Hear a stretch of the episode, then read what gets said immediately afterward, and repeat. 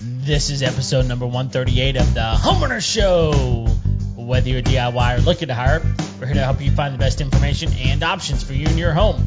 My name is Kevin Hackett, and here with me is Craig Williams. Hello, hello, hello, and welcome to the Homeowner Show. We're glad that you could join us for this. I, well, it's, it's a late night edition of the show, Kev. Dude, it's super late. It's the Homeowner Show at night. Yeah, th- th- I mean, we've let's be honest, we've done some late night stuff before. we, we we could have started an hour and a half ago, and yet here we are, just starting for the first time. Oh yeah. So like we we've we've done some upgrades to the studio. We got some we got some new mics rocking. We got Yeah. some new gear rocking. Yeah. Which is great because I was just able to take away the bumpity bumps Mm. without actually having to cut out the bumpity bumps. Gosh. So um, I'm I'm I'm feeling particularly giddy about about everything right now. Well, you should be because that that's one of the things that I think the, the people that, that know us well, Uh huh. I, I think they probably bet on us secretly. Like, Are we gonna get the bumpity bumps this week? Which one are we gonna get? Are we getting the bumpity bumps or no bumpity? It's a fun drinking game. yeah. No, it definitely is.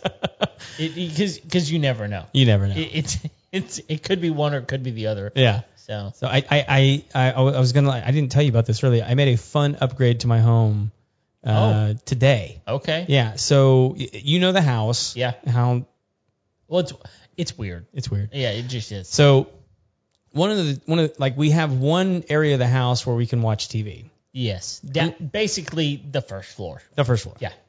So which is a struggle because sometimes the wife and I have things that we want to watch. Hmm.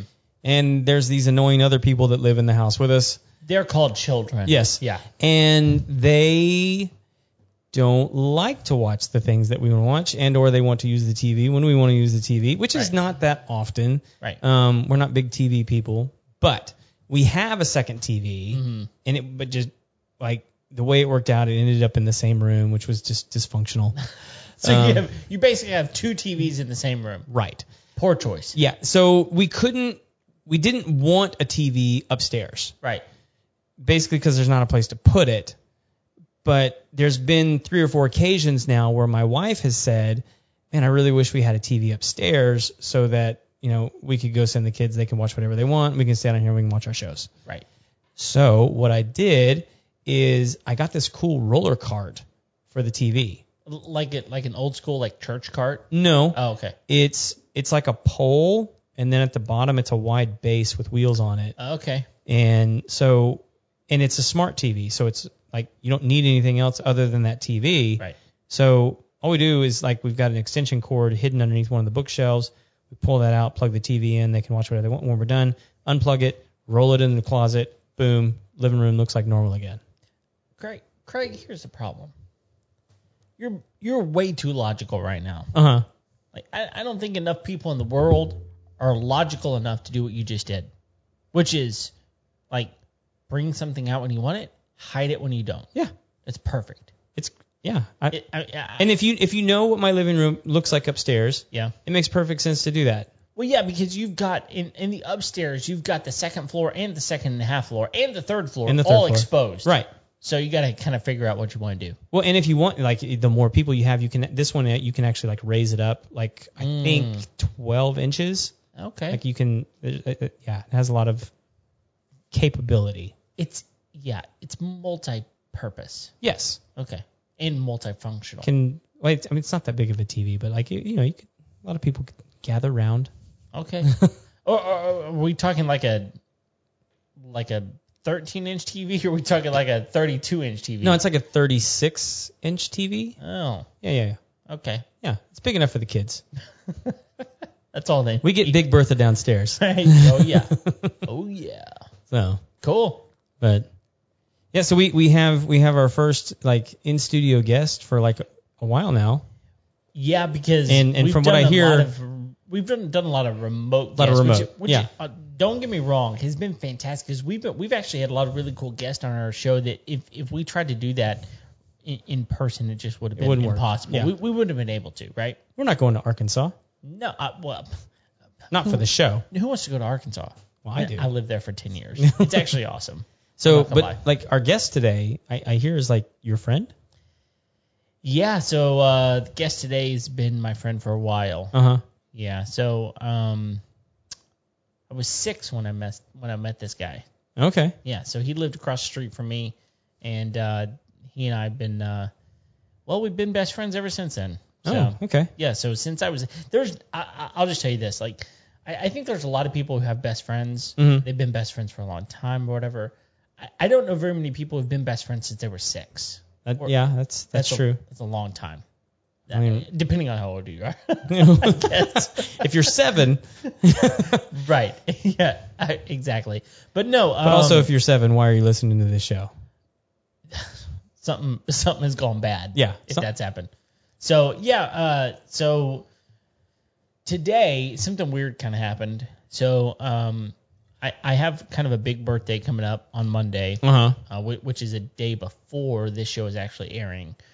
Um, So everyone can send you the the birthday notifications. that's right. Yeah, like, Yeah, go ahead and do that. That would be fantastic. yeah, just light it up on Facebook. It'll be glorious. exactly. So I, I've got kind of a big birthday apparently. By big up. birthday, you mean you're, you're old. Yes. I, apparently the, the the over the hill point. Right. Um. So Got a big box because the pen's coming for you, buddy. whatever. uh. So anyway. Um. So my my wife has been um. She, she's apparently been planning for a while, Uh huh. and, and you've been part of this. Have I? Uh, on some level, I think. I was told to play coy. Well, coy you've been. Uh, so anyway, um, she she told me this afternoon. She was like, "Hey, your stupid dog has been tearing up the yard again. He's been digging. She's been digging holes back there. So have you even seen what's going on back there?" And I was like, "No, what's going on?" So I, you know, just instinctively walk back there. I walk back there, and uh, Eric shows up. So anyway, Eric, uh, Eric and I have been friends for a very very long time um, since we were. I was six, he was seven. He's a year older than me. But anyway, um, so he's here, and you and I already had a podcast planned. I was like, let's just do this. Yeah. Right. So here we are. Welcome to the show, Eric. Thanks, thanks, I appreciate it. So Um, best friends? yeah, I mean Kevin likes to say that. Really, he would tell you Kimberly is his best friend, so Uh-huh. I come in a close second. But I did uh, deliver her uh, wedding band via a remote controlled Ford Mustang. Okay. uh, down the aisle at their church where they got married, which happened to also be the car Kevin drove at the time. So Yeah, this is. I, I'm, It worked I'm not out gonna really lie. well. I'm not gonna lie. This is one of the coolest things that's ever happened to me. So, so Eric was actually not my my best man, but I was only because in my spirit. yeah, only because I had a brother, right? Um, Does Brian listen to this? no. Okay, good. Um, I had I had legal obligations. exactly. So so my brother was my best man, and honestly, my brother and I are very very close. But um, but Eric and I have been you know very very close for a long time. you didn't Anyway, choose Brian. It's true. Yeah, he was given Uh, to you. So so at, at the time that it was you know time to bring the the ring out, right? Mhm. Um, Eric very coy like since we're using that word Yeah. brings out um, a, a remote control and th- this is a long aisle. We're, we're not talking about a short aisle at this church. This this aisle is probably 100 feet long, and he uh, expertly drives this um, this remote control car. Only almost wrecked it once. Drove it, uh, drove it under uh, an aisle, uh, but masterfully backed it out. yeah, it was uh, it, it was pretty perfect. And and skidded it to a stop right at the Yeah, end, just I to know- swerve I don't at know the how stop. You did that. I'm Yeah. I'm a great RC driver. That's that's I was introduced at an early age. The Richard Petty of RC. honed honed my skills. So endearing uh, your dear wife to me at an early early phase. So Now, what was the most impressive thing, and I don't think this was planned, I think it just happened to be as soon as he skidded this thing to a stop, the hood pops Mm. open. and it just so happened the ring was inside where like the engine compartment would be. And um, yeah, slid to a stop, turned, opened up, the ring was right there perfect. That, I don't know how you could have planned that any differently. No, and I don't know any other way where Kimberly would have been happy with what we No. did because No. it truly brought her wedding to a standstill of That's everyone true. hoping and praying that I would not crash this Right. car coming down the aisle, Actually, delivering a very really- beautiful ring. What's really fun? It was beautiful. It is beautiful. You chose Uh, it. What's what's yeah? What's really pretty funny is that that wasn't even the beginning. The beginning of it started off with Cracker Jacks. Everybody pulled out Yeah, Cracker that was Jacks. Brian's Yeah, that was Brian's idea. Yeah.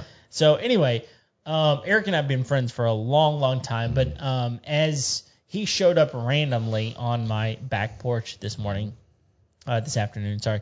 Uh, anyway, uh, he showed up and I was shocked um, and surprised, and it was awesome. Uh, that being said, um, we had this podcast plan. Yeah. And so I was like, look, he's here.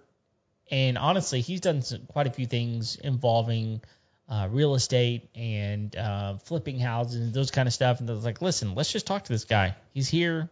We don't get this opportunity very often. So here he is. And we're going to talk to him a little bit about that. Yeah, but before we do that, I, I have I have some questions first. Okay. So, uh, be- best friend status, right? You want to fight for him? I can do that. Okay. I feel like you don't know him that well then. I know. A, I know a. See, here's the irony. I know a version of Kevin. See, because it look like look at him. This is a face that only a mother could love. I agree, but And I've he met also his can't- mom. He can't fight for himself. So I've someone met his has to mom, fight and I'm for not him. convinced that even she.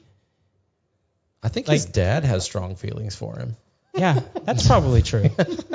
I don't know that they're like warm, fuzzy feelings. now, No, But but, they're they're not. they're paternal instincts Right. nonetheless. And, and like, okay, so like, it's his, I- it's his birthday. I like would. we got I we got to pick do on it. him. I would do it. Okay, Oh, you I'm- would- no one is better at picking on Okay. Kevin than me. You Let's- picked the right person. If that's All right, what you good. want to do right now. All right, I'm feeling better about you already. I, I Here's- come with a full clip. here's the for problem, this. folks. I got two people who like me a little bit too much and hate me all at the same time. this is way too perfect for them. It's a spiritual gift. It's a fun show.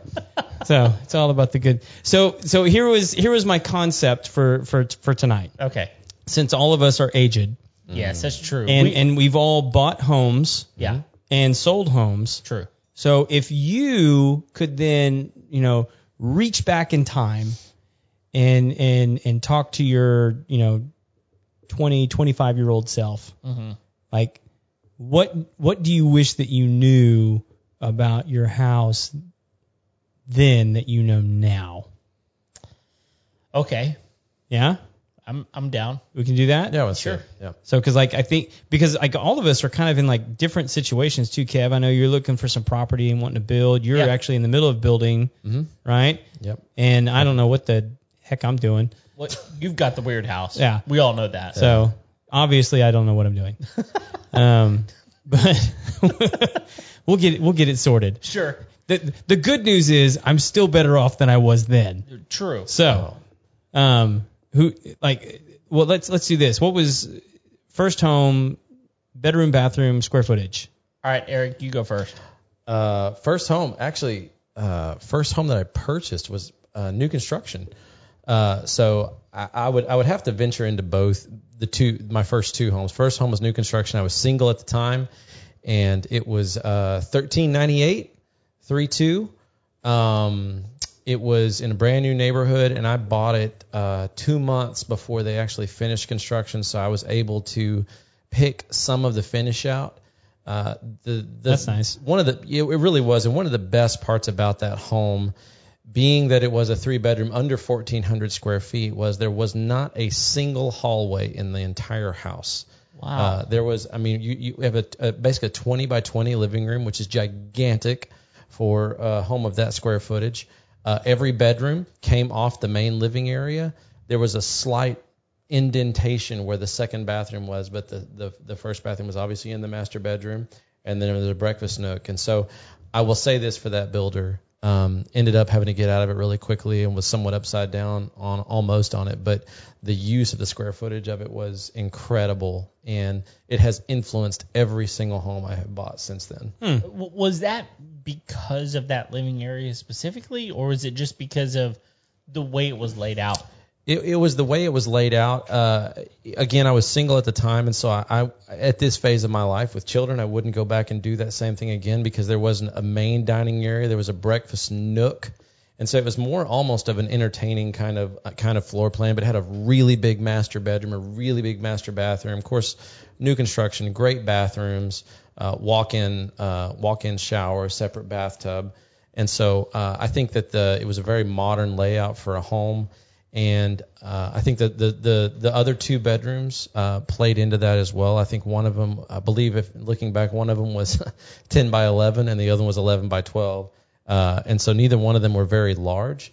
And so I think they utilized their square footage really well for a starter home. It said, you know, look, as the as the owner of this home, you have a great living space, you have a great bedroom space, you have a great master bath space. Everything else is secondary. They're your kids; they don't need any space. you That's know. right. They're, they're they can they A can get closet under the stairs. That's, that's, right. what they a need. hovel. That's right. You know, all they need is a hovel. And so uh, I, it was a, is incredibly the only reason I was upside down on it. So this would have been um, I purchased purchased that home in 2006. The only reason I was upside down on it is because I had to sell it six months after I bought it. Had I not been able to do that, I could have. I I still sold it for, uh, you know, almost almost what I paid for it. And so, um, you know, if I'd have been able to stay in that house three or four years, I definitely would have come out on the other side because I made several improvements to it immediately after buying it. So, um, second home was a whole different story. I bought a 30 year home, 30 30 year old home, second home. So if we want to talk about that, that's a different story. So you feel like the first one was a smarter move than the second one? Um, it depends on what you're looking for. So you made the comment about how I'm building right now. I've Yeah. I've already built one home uh, on 55 acres. Uh, after leaving that home, every every home I've owned was a little further out of town. That first home was on the edge of the city limits. My back fence was out of town, so you know Yeah. I could, sh- as long as I walked past my back fence, I could shoot fireworks and guns and burn things. uh, my next home was on six acres outside of Longview, Texas.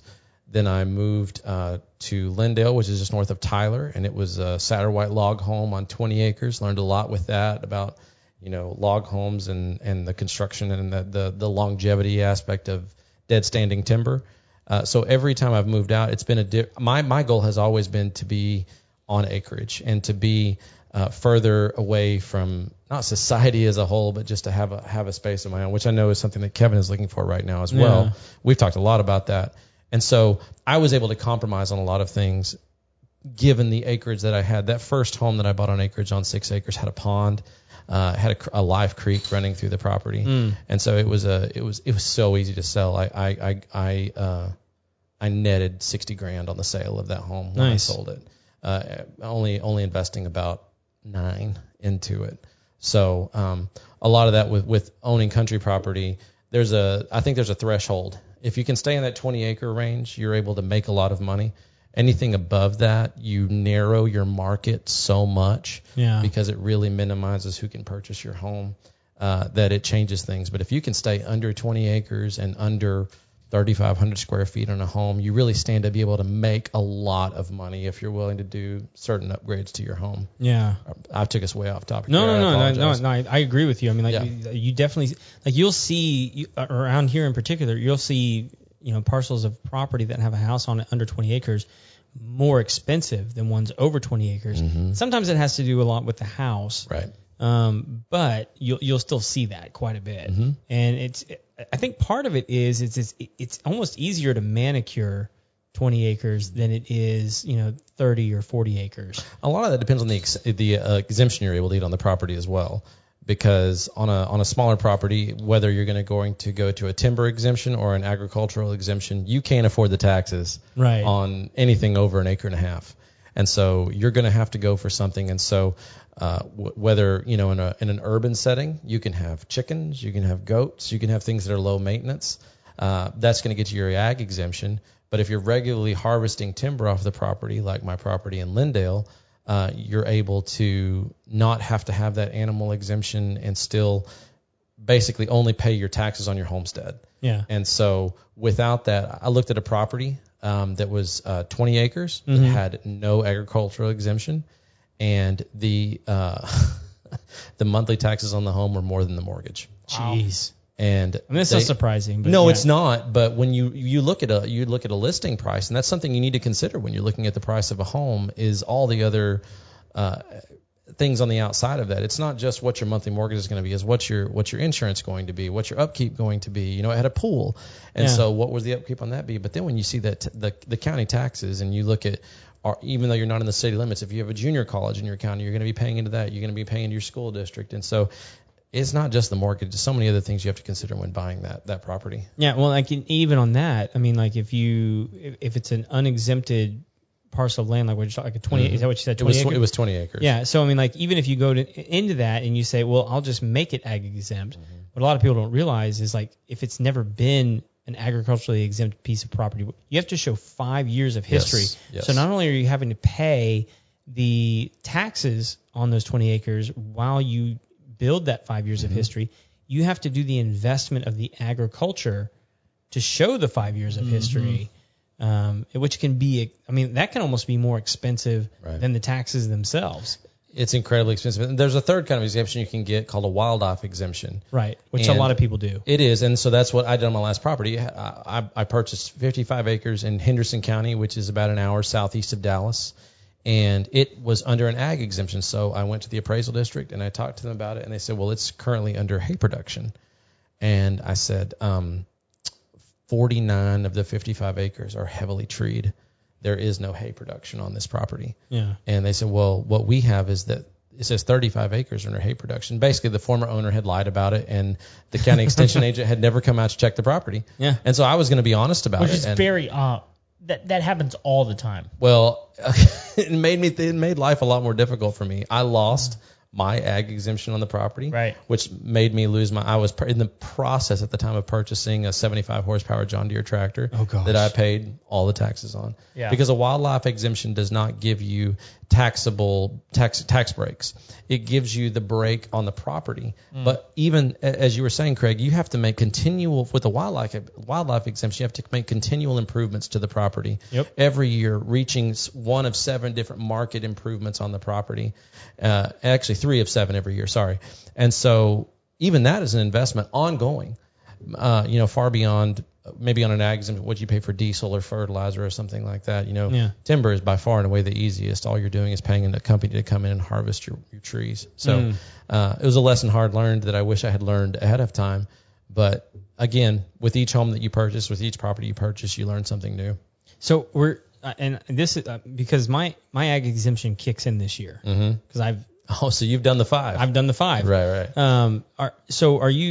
Because I've, so you've done the 5 I've done the five. right, right. Are, so are you, and I, I'm not aware of this. Were you able, are you able to write off the taxes on ag equipment? Uh, on my wildlife exemption, I was not. Uh huh. Uh, on an ag exemption and on a timber exemption, you are. Okay. So there are specific different kinds of uh, that are centered under each one. Like for instance, a tractor qualifies under each one. Okay. Uh, I had a timber exemption on my property in uh, Smith County, which is North Tyler. Yeah. Uh, I had a log grapple on my tractor, and that's that was what I used it for. Uh, but I was simply using it for uh, selling cordwood for firewood. I wasn't having a tip because it was only 20 acres, so I couldn't. It wasn't like I was clear cutting it. Um, with an ag exemption, you're able to write off a lot of different things that you can't with a timber exemption. You can write off almost anything that applies to the property for the purpose of supplementing your agricultural operation. And so Okay. uh, it goes, you know, beyond the diesel of your tractor, beyond the purchase of your tractor, beyond all the implements for your tractor. It goes to on my ag exemption, I could write off uh, an axe or a chainsaw. Or sorry, on my timber, but on my ag exemption, if I had kept that, you can write off feed for your animals. You can write off a, an incredible amount of things. Uh, many more than a timber exemption. Timber is very specific. Uh, on, Sure. If you go on the Texas State website, you you'll see about 25 things that you can write off. The ag exemption is way more encompassing. Okay. Uh, it's just that it's no- nothing I've ever had. I could have kept it if I hadn't wanted to be honest with the appraisal district, but you know you got to live with yourself. yeah. Absolutely. So yeah, there's there's a laundry list of things you can write off. I'm gonna I'm gonna check that out. I mean, mine, Yeah, mine's for definitely do it. bees, but like, But that counts. That Yeah. counts. That's and, and that is what a lot of small, uh, anything over anything between that five and ten acres, which I think is what you're on here. six. Yeah, Yeah. Uh, that's what a lot of folks do. Uh, a mutual friend of Kevin and I, Danny Snell, he he raised bees for many years until they died in a hard freeze, even though he had hay, you know, surrounding the beehives, and so uh, that's what a lot of folks do. Yeah, it, it's one of those deals where it- it's funny how how some of those things work because so many people can get away with saying they have an ag exemption of some sort because they're uh, uh, they're inundated with um, the people that come out and check all those things. They're inundated with people saying, "Look, we've got an ag exemption." They're gonna, they're not checking all of those things all the time. So there's a lot of people that are lying about that. In fact, we uh, Craig and I have a mutual friend who I, was asking him the other day about about hey, I like, like how how are your bees doing? I mean, I know you gotta you, you're, you're working on your bee. What your, bees? your- and he was Yeah. like he was like yeah. So I, I know I'm supposed to have bees, but they swarmed multiple times, and I haven't gone and bought new ones. But Mm-hmm. you, you know that that's one of those things that un, unless someone is coming out and regularly checking those things. Um, uh, we are in no way advocating that you should lie No. about this thing, but but there's a lot of people that do, unfortunately, and so you know you got to you got to live with your like you said, Eric, you got to live with yourself and, and kind of figure out like what am I willing to do, what am I what am I able to do, what am I going to do in order to make sure that I'm I'm living up to the thing that I'm telling people that I'm living up to. Well, I can tell you about myself that I'd, I'd recently sold back in January. That property was sold, the 55 acres that I was that I purchased, and the county extension agent came out to that property for the new homeowner to look at it and kind of evaluate their ag exemption. I live in a county that only has about 30,000 residents for the whole county. Y'all are in a much more densely populated area Sure. here. And so, you know, the ability for them to come out and examine an individual property is much more probable than it is here. So I would I would readily assume that people abusing that happen happens a lot more often. Is that a county agent? Uh-huh. Okay. Yeah, county Yeah. extension agent Okay. that comes out. Yeah. So like I mean I- I don't I don't know that a lot of people realize like how bad that problem is where like people aren't being uh, inspected on a regular basis. Yeah. You know, like in in my business, like we get inspected like every other year, and like please don't hear me saying like I would like to be inspected more. um, but like like there, are, I would like other people who aren't as responsible as the way that we do things to be inspected more, or Right. like people who have had you know serious strikes be you know have you know more frequent visits or mm-hmm. sooner visits or different things like that. And so like it, like it really frustrates me when I when I hear things like well and, and like even even our county agent like when I told him what we were doing and I established our history 5 years ago he told me you know hey just give me a call when you're done and I said cool you're just going to come out and check it and he goes no I'll probably just do a phone call Yeah. and, and it's like it's it's because he has like bigger fish to fry Sure. you know, like I like he's n- he's really not interested in coming out and like doing a look see at my six beehives, mm-hmm. you know, because it's not worth his time. Right. But like at the same time, if I were a dishonest person, like, hey, do you have six beehives? Yep.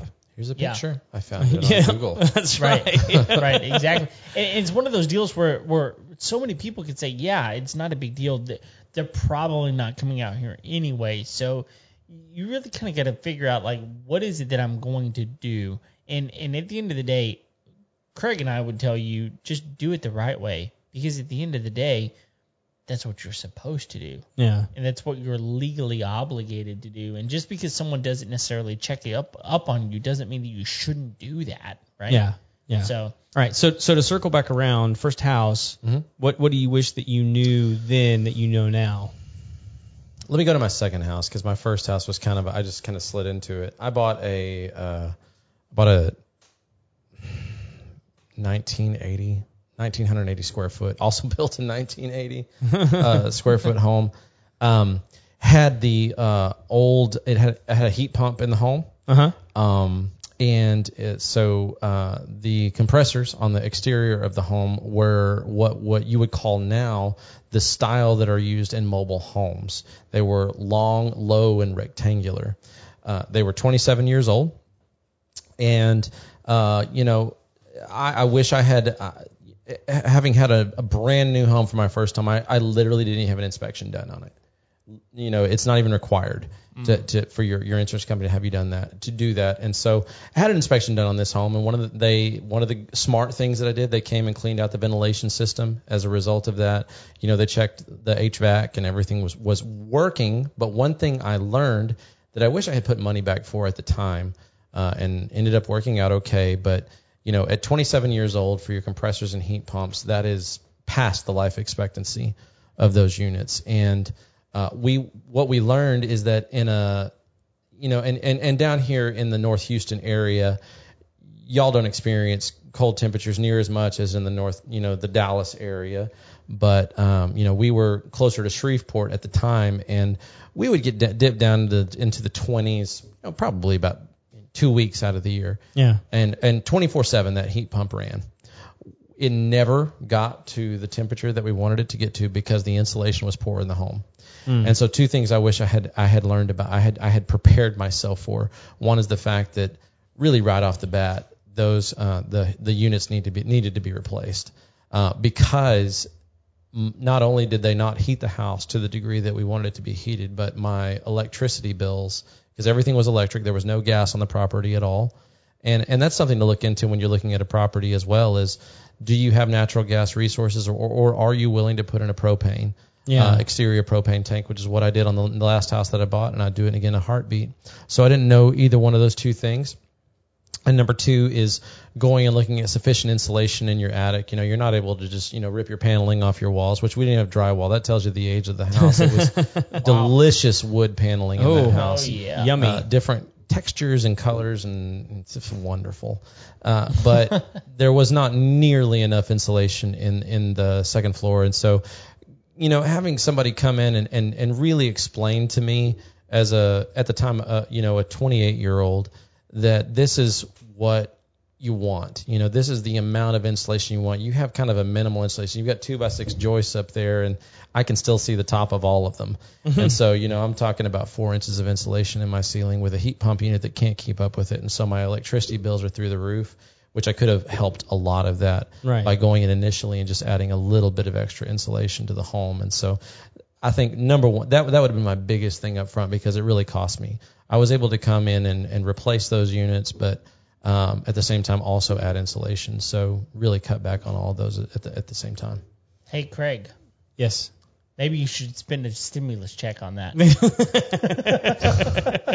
Listen to our episode a few That's right. uh, episodes back where we talked where I specifically said it's a great way to spend your stimulus check is, So is on insulation. not on big screen televisions. Well, that, that's funny because we we actually talked through those things. Yeah. It's like there's some things that you can do to actually improve your home, and most people don't look at things like insulation, but it can really, really save you. And what you're telling mm-hmm. me is that for you specifically, looking at some of those things like this is something that can significantly change the value of my home and it can also change the monthly bills that I pay for my home and and how my HVAC system actually works and the longevity that I'm going to get out of those things. So like it's just a it's a big deal. Yeah. So Well, at the time there were a lot of available tax credits for going in with energy efficient systems, and Yeah. so uh, you know uh, this really plays into the idea of the stimulus check. We were we were gifted some money from a uh, an oil lease that a, fam- a family member got, and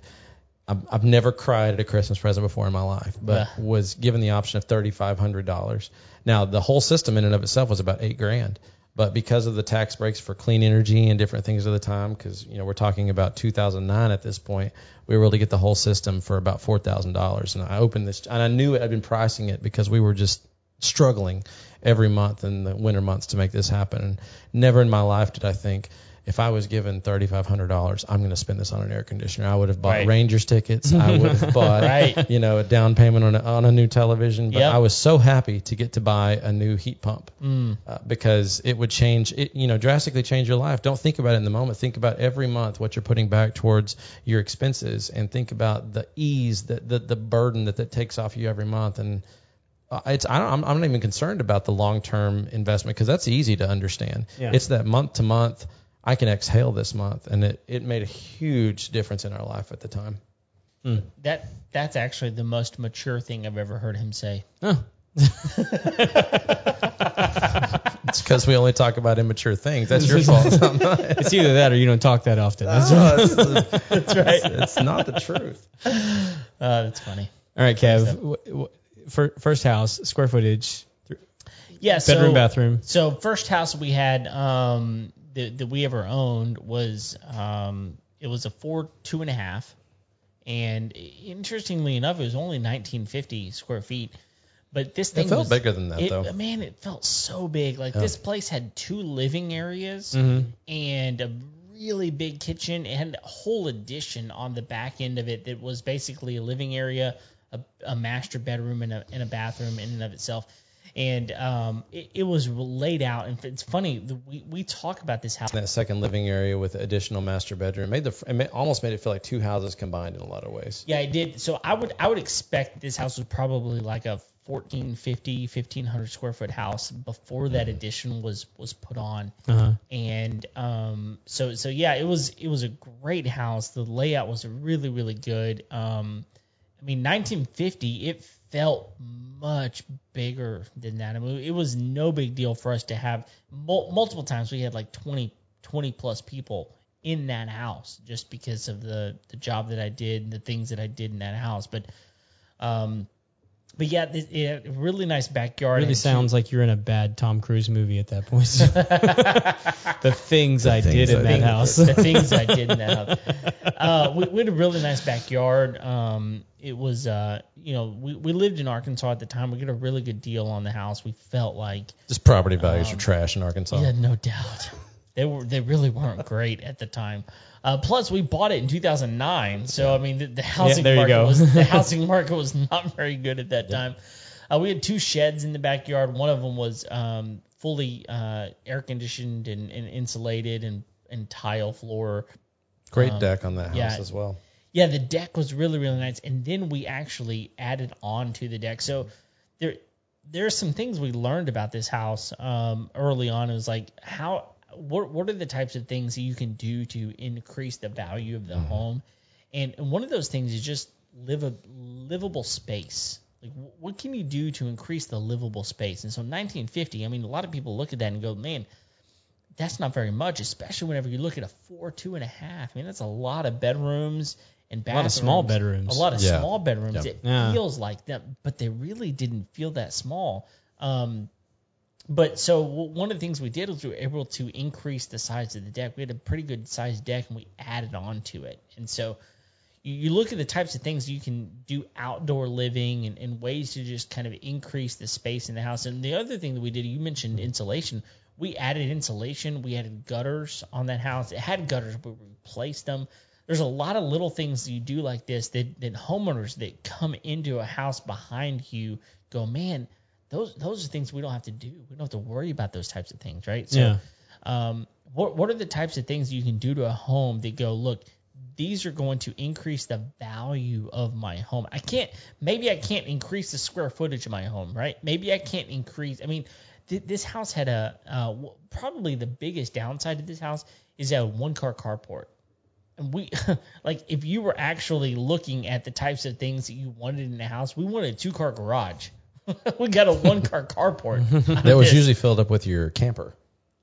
Yeah, it's actually true. We had a we had our we had a little pad on the side of it. We put our camper on it. So, you know, uh, those are some of the things you kind of go, okay, we can compromise on these sorts of things. But, um, you know, I had good storage in the house. It had uh, a good outdoor living space and those sorts of things. But, you know, we lived in that house for uh, seven and a half years. We loved that house. To this day, there there are types of things we we kind of we kind of talk from time to time. Like if we were to build a new house, we would probably incorporate some of the things that were in that house just because it was laid out really really well. 1950 square feet. You mentioned Eric, a house that you had that was pretty low square footage, Yeah, but thirteen ninety. right, Yeah. but the but it felt much bigger than that, you know. Yeah. So anyway, that was our first house. Yeah. So, So- what, what what did you what do you wish that you knew then that you know now?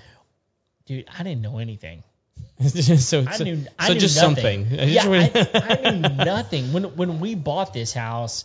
Uh, it was our very first house that we ever had Well, purchased. and you right? didn't even grow up in a house that your family owned. No, we lived in a parsonage. Yeah. Uh, we lived in a house that was owned by a church, and um, it was a pretty nice Yeah. house to be honest. But but a lot of those things were farmed Taken out. care of by other yeah, people. Yeah. So like if we had a plumbing issue, we just called the plumber and someone else paid for it. So I really didn't grow up having to take care of a house in any way, shape, or form. I mean, yeah, I had to mow the grass and those sorts of things, but beyond that, uh, other people took care of, for, of it for us. So this was a huge learning curve for us because we had to figure out like what do we want, how much do we pay for this thing, and what kind of upkeep is it, and uh, well, here I tell you one of the things that that was really interesting. I think one of the things you have to to look at whenever you buy a house is just think about okay, how do you take care of your your most valued possessions? How do you take care of those things? I mean, I looked back after living in that house for about eight, uh, about six years. I looked back at the inspection. I had never looked at it before, and I noticed that there was only like one thing on the, that inspection that we hadn't fixed in that amount of time. It was little things uh, that that we were like, you know, we need to check on this, we need to check on that, And I think one of the things we learned that we didn't know is just how to take care of a house. Yeah. Is to, is to notice things. It's like, look, there's a crack in the ceiling over there. Where did that happen? What do I need to do to take care of that? Yeah. Uh, why am I feeling like my my energy bill is more every month than it should be? Well, it could be little things like uh, like insulation. Right. It could be little things like, like Craig, you and I have talked about multiple times, like just checking the weather stripping around your doors. Right. Right. To make sure that, that bugs stay out, make sure the air isn't seeping in in those areas. Um, and just making sure that things are generally taken care of. You know, I think a lot of people just they don't they don't think about the things that just need to be taken care of so that you don't wind up with a big problem down the road. And so we learned a lot of those types of things uh, living in this house. Just um, you know what I kind of liken it to the first camper that we ever had, which was a piece of junk in many ways. But it's like we learned a lot about just how to hook up a camper, Right. things that we need to have in the camper in case something went wrong, those sorts of things. And and as we bought a new camper from time to time, it's like we learned things along the way. And so I think sometimes you get into that first house and you go, man, I just don't I don't know how to do this, but I'm going to figure it out. Right. You know, that's half the battle is just choosing to figure it out along the way. So Well, and seeing that house before and then seeing it house after, I think one of the things that y'all learned is how to increase value in your home. And so y'all did a remodel yeah, we part did. of the way through that, and, and and little things that are beyond just the kitchen and the bathroom. So I think are the first places that people usually tend to invest their money. You did you did something that's simple, but for a person coming in, a prospective buyer coming in to look at their house, you built a media closet, mm-hmm. and so you routed all of your things away from a console that would be sitting on the floor. You put your receiver, you put your Blu-ray player, you put all your game con- game thing, gaming things in that closet. Mm-hmm. Hid it away from. I use IR receivers to kind of fix all that, and so it's something that really increases the the the beauty of your home from the outside eye, and it helped you in the process of not just being a homeowner, but being a seller of that home. For someone to come in and, and see this, this is a this is a well maintained home. This isn't this doesn't look like a 25 year old home. Yeah, no, that's a good point because we actually, uh, when we remodeled that home, we kind of thought, okay, what what types of things do we want to do in order to make this more um, more uh, appealing to the people that are going to come in? And one of the things we did is we just we we created jacks for uh, for speakers. Your banana jacks all over. Yeah, banana jacks uh, for uh, you know just inline speakers, so that the next person that had to come in, if they wanted to put in a 5.1 surround sound system, the only thing they had to do is is buy the speakers, and and no wires were ever going to be exposed. And like you said, the the the Blu-ray player, the receiver, all of the components of those things were back in a closet somewhere else. And so it's one of those things where we created a media room mm-hmm. out of a living room, and it, it, it it didn't cost as much money because we were already remodeling the space. It was just thinking ahead, like what are the types of things that I think that that an investor someday down the road would look at this and go, this is a great house. I don't have to invest this money. It's already been invested. You know, what didn't really cost us that much more. We were already doing the remodel, right? What are some types of things that we could wire in? And Craig, you talked actually recently in that stimulus check episode about, man, it would be great if my my house was more smart. Right? Yeah. Like we could put in lighting all over the place. And it's those types of things where you look at I'm doing I'm already doing a remodel. I'm already spending some money. What type of wiring could I put in here so that mm-hmm. Someone down the road doesn't have to think through this again? Those types of things, you look at them down the road and you go, man, I made a really smart choice because I'm able to increase the value of my home and it didn't really cost me all that much money. Yeah. In in that episode, I, I was what I was talking about was specifically the Lutron system. Yeah. um, because one of the reasons I really like that one is because you can actually add additional switches without having to run any wires. Yes. Um, and the the switches, they're I mean, what do they call them?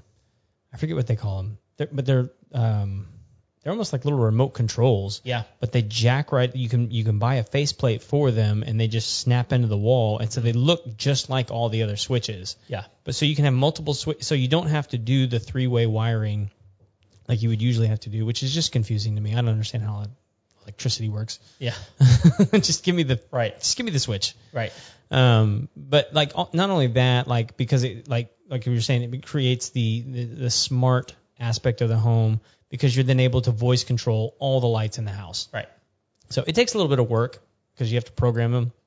Yeah, but it's it's that point it's that point of thinking ahead, right? Yeah. It's like uh, what what down the road is going to be one of the most desirable things. It's not just necessarily what has always worked, but what will work in the future. Right? Yeah, and that, that's a. I mean, like that would be like a significant. Like if I were to sell this house right now, that would be like a significant piece I would have to part with because you would have to leave like that router Yep. for the Lutron system in the house in order so that they could then use all the lights that we've programmed in the house. Right. Um, so like it is like even though it's it's I think it's like a hundred dollar piece of equipment. Like it's a hundred dollar piece of equipment. Sure. Like, I, I you you usually buy something like that and you're like, well, I'm gonna take that with me. Mm-hmm. Like no, you're not. No. not not if you actually want to sell your house. Right. just people are to go, "Wait a minute. I want that." Wait a sec. Right. I mean, it's like lots of people will say thing little things like, "Oh, I want you to leave the refrigerator." Right. because it matches the other uh-huh. appliances. You're like, okay, fine. If I want to actually sell my house, I gotta leave the, I gotta leave the refrigerator, and then I'm gonna have to go buy another one, right? Well, that makes sense because if you have automated blinds, you want the thing that runs the automated blinds. Yes. It's a little bit different with the refrigerator because Right. you can say like, hey, you can buy a refrigerator, but I can't make the blinds go up and down Nope. if you don't leave behind that hundred dollar router. right. So Yeah. you're looking at that as that's a view it as something that's affixed to your walls because Sure. Mm-hmm. those are the things you have to sell with your home. It, it's going to go with your home. Yeah, and, and if you do that correctly, then it's not going to be a big deal, right? You've built it into the price of the house. Like now your house is worth a little bit more because of those types of things. So it just makes sense. Yep. So I mean, oh, well, and you say the refrigerator, but I'm, if it's like one of those smart glass Samsungs, I'm not leaving that. No, absolutely not. so you actually have a TV inside your refrigerator? What? Yeah. I will leave you a refrigerator. I will not leave you this that refrigerator. refrigerator. That's right. This refrigerator knows my name now. I've taught it my name. right. Get old cracker from the garage. Yeah. That's right. All right. So Craig, tell me, tell us about yours. Uh, so mine was a 2,200 square foot four two, Okay. and I think technically the fourth bedroom was like an office slash bedroom. Sure. A lot of people use them for bedrooms. Um, it was actually a model home. Oh. um, that uh, we so it was a negotiation between my wife that we even ended up in a neighborhood for our first home because I would have been more happy underneath a tent on some land, but we couldn't afford that when we first got married. We well, like, we could have afforded the tent and the land. That's a, I was Just the land, minute. not the Whoa. tent. yeah, exactly. so we would have had to you know kill the yak and then skin him and all that kind of stuff. Beautiful. So analogy. it would have taken some time. We would have done it. Um, but yeah, so it was a it, was it was it was a you know starter neighborhood kind of a deal. But we we found a neighborhood that was closing out their construction process, and basically the only things that they had left uh, were their model homes, and they they were having a time unloading them. And this was this was right before the real estate crash in in 2018 in 2008. Um, and so prices hadn't hadn't taken that dive bomb yet. Um, and, and so real estate was still pretty aggressive at the time.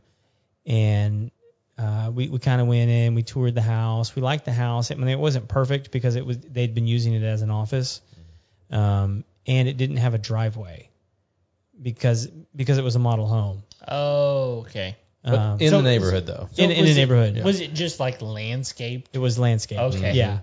And and so like with the purchase, they they had the agreement that they would then put in remove the landscaping and put in the driveway. All right. Oh yeah. Um, so we went in, we liked it. It was going to be a good size house for us. I was in a similar situation with Kevin. We are going to be having lots of people over from week to week. Right. And and so it was a good and it had a big open concept, which was nice because you know the bedroom could sort of stay sequestered from everything else, and then you know we could entertain people in the big open room.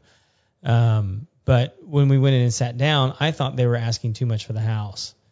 And and so our real estate agent was like, "What do you want to do?" And I said, "Well, you know, just offer them twenty thousand less than what they're what they're asking because they're obviously not moving this house. It's the only two left. They they had this one and then the really nice model next door, and they were gonna have a way easier time moving that one. It's a bigger house. It was a prettier house. And I said, well, just I, you know, offer twenty below, and uh, my my wife kind of like you know gave me the elbow. It's like you can't do that. It's rude. I I can't imagine that your wife would have done that. and I said no. Let's let's just go ahead and do that. And like you know if they don't like it, they can always just say no. Sure. Um, or you know like it, it opens negotiations.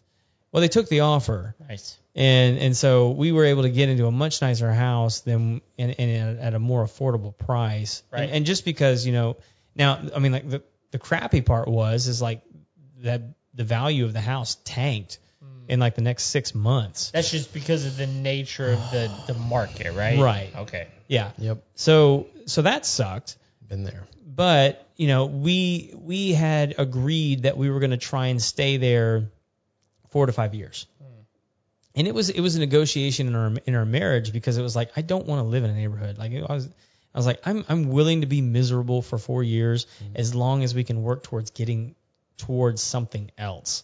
Right. um, and it just so happened that when we when we sold that one, when we got ready to sell that one, and we found the place that we're living in now, um, that we that, that was so Exxon opened their campus right down the street, basically, and which skyrocketed real estate value. Yeah, because there's a lot of people all of a sudden looking to f- to buy in yeah, that I neighborhood. mean, I, I think at the time they were looking to have like thirty thousand people on the Jeez. campus of that of that complex, and so like we were we were within five minutes driving distance of that of that campus, Wow. and we didn't know that when we bought the place. It Sure. just it just happened. You know, like we're not smart.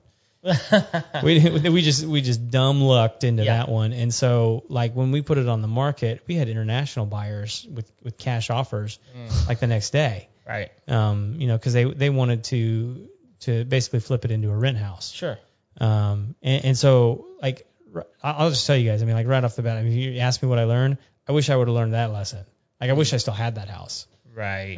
because it, it, it's a cash cow. yeah, because at that point it was worth a certain amount, but that Exxon campus isn't going anywhere. No, and and Right. like right now, like I know that that house that we owned is worth three times what we paid for it. Wow. So I mean, like if nothing else, I could have just pulled the equity out of it. Sure. like the the what what they call the phantom passive income. I mean, it's, you know, it's like like money that like you just you know appeared out of nowhere Yeah. because you know real estate values just went through the roof.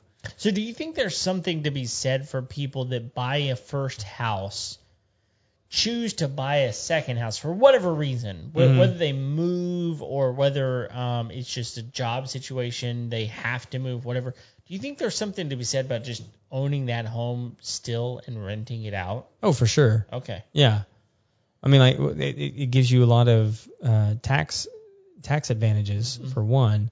Um, but two, I mean, like if you can if you can make it to where it you know what what, what they call cash flow, you know, where like you know, and what what that essentially means is that the renter is paying more than what the mortgage costs you. Right. You know, after after all the expenses are paid, then like why wouldn't you? Yeah, so well, I would say the biggest barrier to entry in that in that m- mindset, that model, is just how am I going to afford another mortgage whenever I've already got a mortgage? Right. And I think a lot of a lot of that is just not understanding the real estate market, not understanding the fact that um, Well, like like right you- now, you it, it'd be really difficult to do that, right? Because like well, sure, because housing the housing market right now is ridiculous. It it is and like here's here's what's ridiculous about it is because we we we've had this conversation about because we we could net about 200 grand by selling this place right now. Sure. You know, n- purely because it's it's just gone up in value that much Yeah. uh, based off what people would be willing to pay for it. Yeah. But like selling it's the easy part. Right, but then you got to turn we- around and get into something else. Where do we go? right? And like what am I willing to pay to Right. get into that? Yep. and like I'm not, you know, I what am I'm just not willing to do that right now. I don't want to do that here. Right. The the prices are just ridiculous. Yeah, because it's all relative, right? I mean, if the housing market is high, yeah, you're going to be able to sell your house at a premium, but then your whatever you buy is going to be at a premium as well. Well, Right. and with construction costs, what they are right now, that's what I'm running into. You mentioned earlier, Craig, that I'm looking at. I've got, I'm under contract on 34 acres right now, yeah. but it's a really weird conundrum because lumber costs are through the roof, steel costs are through the roof right now. Uh, you know, if you're looking at a, a- sheet of MDF from I, I built three years ago, uh, nine dollars. Now Right. you're looking at thirty nine ninety five. Right. For the same same sheet of plywood. I mean, you know, that's generous calling MDF plywood. Right. But uh, at the same on the same token, we're looking at historically low interest rates Right. on permanent loans, on 30-year fixed interest rate loans, anywhere from 2.6 to 3.1 percent if you have a good credit rating. And so over the course of the next six to nine months, those are guaranteed to increase. And so some people are holding off on on a, on building a home because they're hoping to see construction costs go down. Yeah. At the same time, your loan interest rate is guaranteed to go up over the next six to nine months. They're projecting at the earliest that lumber costs will not decrease until November of this year, at the earliest, if they do by then. And so I find myself in this interesting position of do I go ahead and build and get significantly less than what I got three years ago, but lock in an incredibly low interest rate, historically low interest rate, or do I wait, you know, put myself in a temporary position, whether that be through uh, for us what's going to be a travel trailer uh, and just you know kind of kind of stay on the property uh, the tent if you will. Yeah. and uh, you know do that for a little while. How, how does that affect my family you know? And so uh, there's a lot of things to consider and there's really no great answer. If you talk to anyone in the banking industry it's all a kind of a toss up you know? You may you may end up a year from now with lower construction rates but in in, you know extensively higher uh, interest rates. And so there's not a great answer to what what we do right now, we're in a, we're in a bit of a conundrum right now. If one of those was any different than the other, it'd be an easy answer. But right now, it's just you know the the scales are kind of leveled out, and there's not a good answer moving forward. Yeah, I, uh, when we were talking earlier today with our, our buddy Eric uh, at over in Portland, I mean, like he's he was telling us that like con- construction prices are up over 300 percent. Mm-hmm. You know, and so like I think that's an important thing to weigh out is like, am I willing to pay 300 percent more for the materials in order to build this home? Is that is that more expensive than one to two ticks up on my interest rate? You Well, know? and at the end of the day, most people don't know.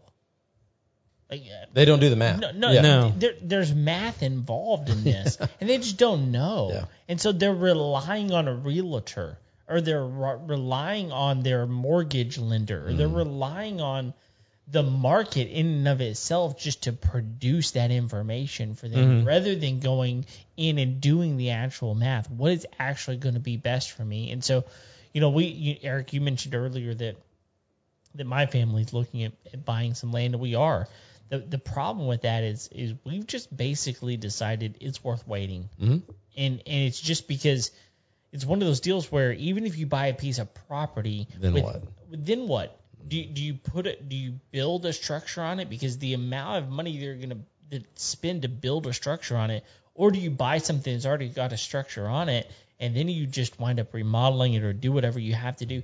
At the end of the day, you just have to weigh and understand the fact that we're in a very relative place. The amount of money you're going to spend on it is very relative to the interest rate.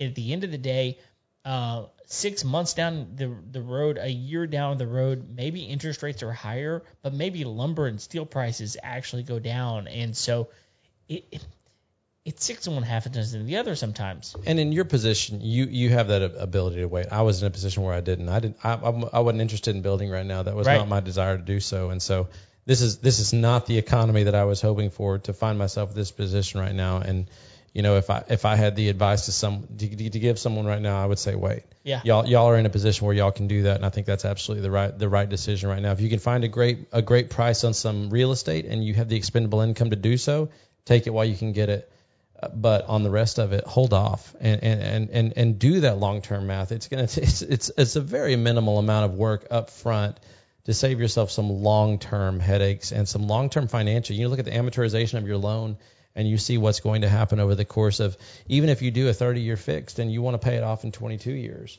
or 20 years, do that math. You mm-hmm. know, understand understand what you're going to put in in the long term. It's never a decision you're going to regret in the long term. Yeah, because so many times I think what happens is we make emotional decisions. Yeah, for sure, for sure. Right? We find a property that's like, oh, we have to have it. yeah. Like, I'm, that's the perfect property. It's got the the square footage that we want. It's got the number of bedrooms that we want. It's in the neighborhood that we want. It's the school district that we want. Right? All of those sorts of things. And the problem is that you don't necessarily recognize the fact that that exact type of property could pop up somewhere else.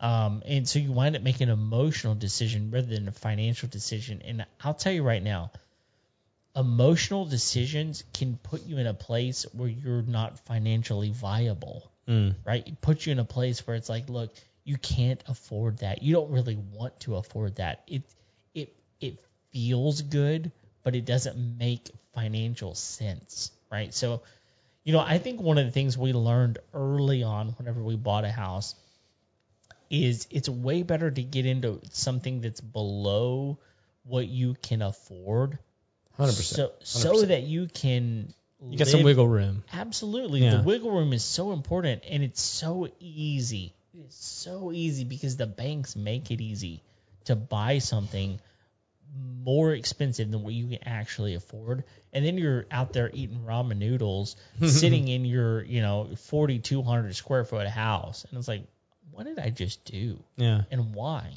And, do, and, and for what purpose? Right? Yeah. So I, I think there's so many things that that we can look back on and go, man, if I just would have been a little bit smarter, if I would have just waited a little bit longer, if I would have just, you know, asked the right question, if I would have hired the right realtor, if I would have made sure that the right mortgage lender actually had my best interest in mind rather than just like seeing me as another number, right? Yeah. Um, all of these things are things you need. And and honestly, like if you're going to buy land, what type of ag exemption can you get? And and Can you it- manage? Can you manage? Yeah. And is there already an ag exemption there, or are you going to have to produce it yourself? Right.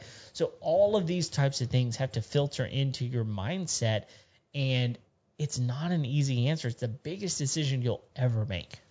One of them. in going through the construction process, one of the things that I learned that I never learned in going through a traditional permanent loan process, uh, when you go through, you, maybe you go to Lending Tree, Yeah. and you determine I want to get my five best offers because that's what Lending Tree will tell you. When you go through a construction process, you actually have to go through a local bank, through a credit union to get that construction loan on your property. A banker is going to tell you, and this is the same thing that a mortgage company won't tell you, but it's true. They're going to lend you 40% of your income Jeez. towards your mortgage. Yeah. Now you, can do some serious math and you think, man, I can afford a lot of house. Well, Mm-hmm. you can.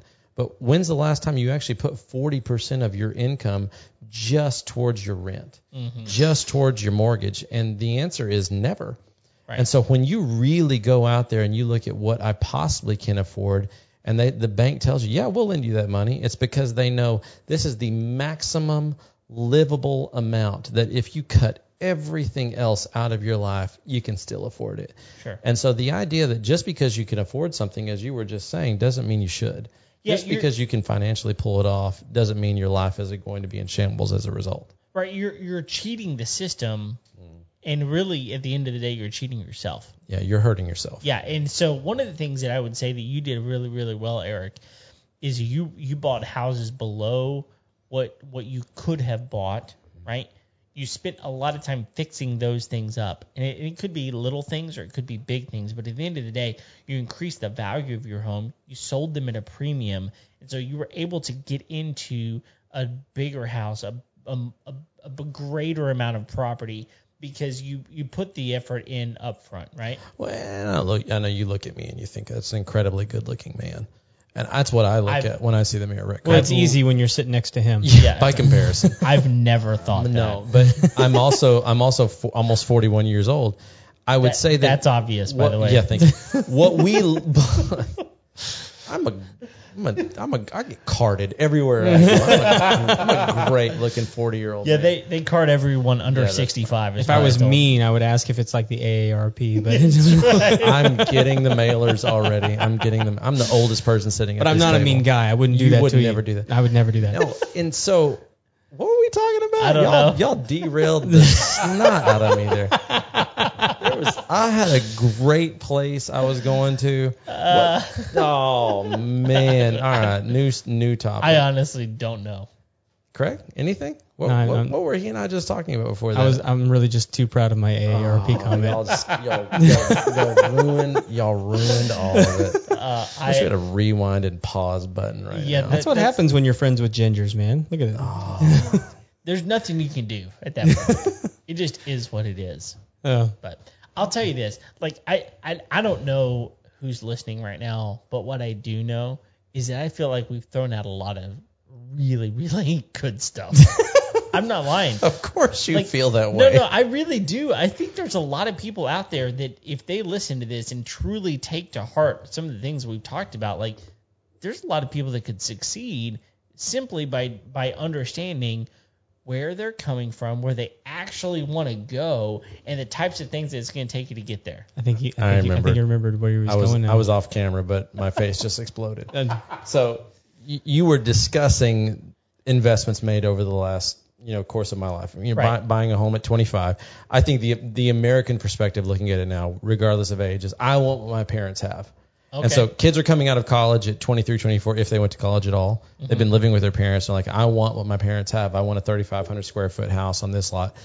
One of the things I early on acknowledged is mm, my parents, who Kevin has known since early childhood, uh, my, growing up on, on my dad's a cotton farmer. Uh, they worked their way up. I grew up in a very small home and moved my way up just the same way. And so one of the things I acknowledge is at 25, I'm not going to have the house that my 40 year old parents have. Sure. And so in investing, building, adding on to, uh, growing up in a, a multifaceted family, was able to do electrical work, was able to do exterior work, was able to, to work on, on drywall, on, on different, everything basically short of plumbing and foundational work. And so was able to net large sums of money on each home that I sold. Having said that, I purchased a home at 38 that un, I, you know I really felt like that was going to be the home I was going to retire in, and and looked at it from the aspect of, in spite of a profession that does not pay incredibly well because of the investments that I had made over the years in homes and the amount I had netted, I was able to put down close to a quarter million dollars hmm. from all of the money that I had invested. And so when people would look at my profession and, and, and my spouse's profession at the time, they would say, How did y'all afford this?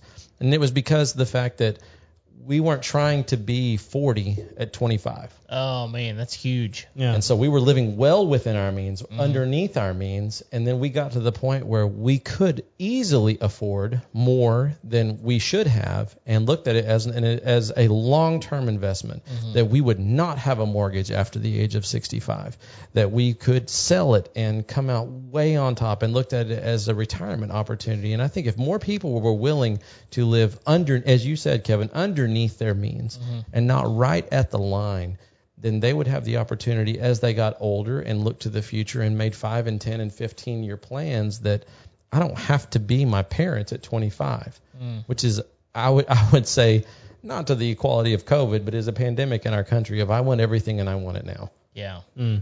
No, I think you're exactly right. I think it's one of those things where where we live in a Burger King type of of society, right? Like have it your way, right? Yeah. and it's one of those deals where just incremental steps can put you in a in a really big place to win. And so a lot of those things equal certain things. Like we, uh, Craig, you and I have a friend right now that um, their their house flooded during this last um, Yeah. this last freeze, and they they bought their house really inexpensively, and then because they lived there for a long time, they've lived there for for close to to ten years now. Because of that, they're going to be able to sell that house after getting it renovated from the flooding. They're going to be able to sell that house for so probably double what they paid for it possibly even more than double what they paid for it. And over those last 10 years, they've been paying down that mortgage. Yeah. And so, again, Here at the Home Homeowners Podcast, we do not advocate waiting on insurance to pay off the value of your Yeah, home. that's, that's exactly right. But that being said, like there, there's a lot of ways that you can say, look, if I wait another year, another two years, another five years, like the amount of things that I can possibly do from here, it makes a lot of sense. Yeah. So just be patient. Make sure that you're not over investing. Make sure that you're not getting into a place where you you're over committing yourself. Um, those types of things will really, really pay off in the future. For sure. So. We'll do that. We, we've we've waxed eloquently on this for well over an hour. Dude, it's been What an, happened to let's make this 30 Let's minutes? make this third. Yeah. yeah, an hour and ten minutes later. it's Oh. after midnight. Nobody is actually watching us live. Good for them. They're probably asleep. they have lives. They're like, I, it's bedtime. I'm sorry. It's fine. Oh. Somebody's gonna watch this and gain some knowledge that I hope wasn't so. wasn't dropped on them. Oh, dude, ton, tons of people watch this. I mean, I mean, like tomorrow. Yeah, I mean, like, well, yeah, they will. I mean, like, like the, the numbers on Facebook are strong. They're Yeah. they're they're creeping up on on YouTube pretty readily. Mm-hmm. Um, but yeah, it's and it's it's such a good topic because like I I actually hope that like people who are potential first time home, home buyers actually listen to that. Yeah. So 100. yeah. Yeah. Well, cool. Well, hey, listen, thank you guys for for tuning in tonight to uh, tonight's episode, this morning's episode, whichever one you're listening to. Uh, thank you very, very much, uh, Eric. Thanks for for joining us tonight. Thanks for coming and hanging out with me. Yeah, man. Happy to be here for your birthday. Happy to celebrate and um, thank y'all for having me. It's, I mean, home ownership's a it's it's a big thing, and and especially as someone, you know, we haven't even discussed this tonight. My my actual career is in ministry. I'm a preaching minister at a church, and so a lot of guys in my position don't even have homes to begin with, and so I'm Right. really I'm really grateful for the opportunity to uh, have built equity in a home, to have a home when I retire, to look at this as an investment opportunity to be able to continue to pour into that. And so, um, man, I would, I would just, you know, I know that this is like y'all's bread and butter, but always, always increasing the value of your home because as someone who, uh, you know, not only when I, I lose my job, I have to move my, leave my community. It, it, it has happened to me in my life. And so, uh, having a home that, that is not just the ho- a type of home that you love, but a type of home that other people would love, that you're continually adding improvements into. Uh, It's something that has been in my consciousness for the last 20 years. And it, it has paid great dividends over the course of time when I've found myself in that position of always thinking from that perspective. And so make it the type of home that you love, but the type of home that anybody would love. And uh, you're never going to regret those kind of decisions. Yeah, it's not just a place to live, right? Absolutely not. I mean, it, it, it is a place to live, but it's more than that, right? It's an investment. It's a type of place that you want to, to feed into. So, look, that that's what we're all about here at the Homeowner Show. We're about helping you find a way to own your house a little bit better, to to increase your quality of life, and and honestly, to increase your family's quality of life Yeah. and those sorts of things as well. So, listen, thank you for for tuning in to uh, today's episode, and uh, we're here each and every Tuesday. If you have not already, please go click the subscribe button. Apple is actually changing some things, There's, right? there's some changes coming. yeah, some things are some things are changing. If you hadn't already seen it, if you hadn't already heard of it, some things are coming. But um, you know, we're going to be here each and every Tuesday, providing you with continual content. So go leave us a rating and review. That would really, really be helpful for us. We really, really appreciate you guys. But um, yeah, so uh, thanks for tuning in. Until next time, we'll see you later. See ya.